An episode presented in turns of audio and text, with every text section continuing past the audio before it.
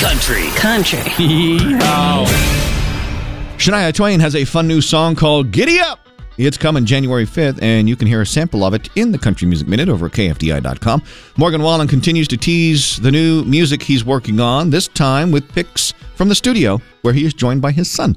There is not a release date for the new album yet, but world tour getting closer means probably the album getting closer too.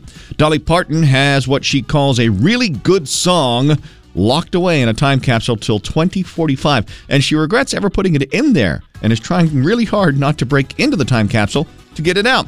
Craig Campbell seems to be shifting his focus these days from country music to coffee and politics. He just got elected to the city council of a small Tennessee community, and he is thriving with his business Grindstone Cowboy Coffee. Darius Rucker being honored by musicians on call and is being presented with the Golden Ukulele Award for playing in person and virtually at hospital bedsides across the country. And Miranda Lambert and her husband Brendan just purchased a large amount of food, toys, and beds to donate to local animal shelters as part of the second annual Mutt Shop for Mutt Nation. Keep the country on all day. More country music news at KFDI.com and the 101.3 KFDI app.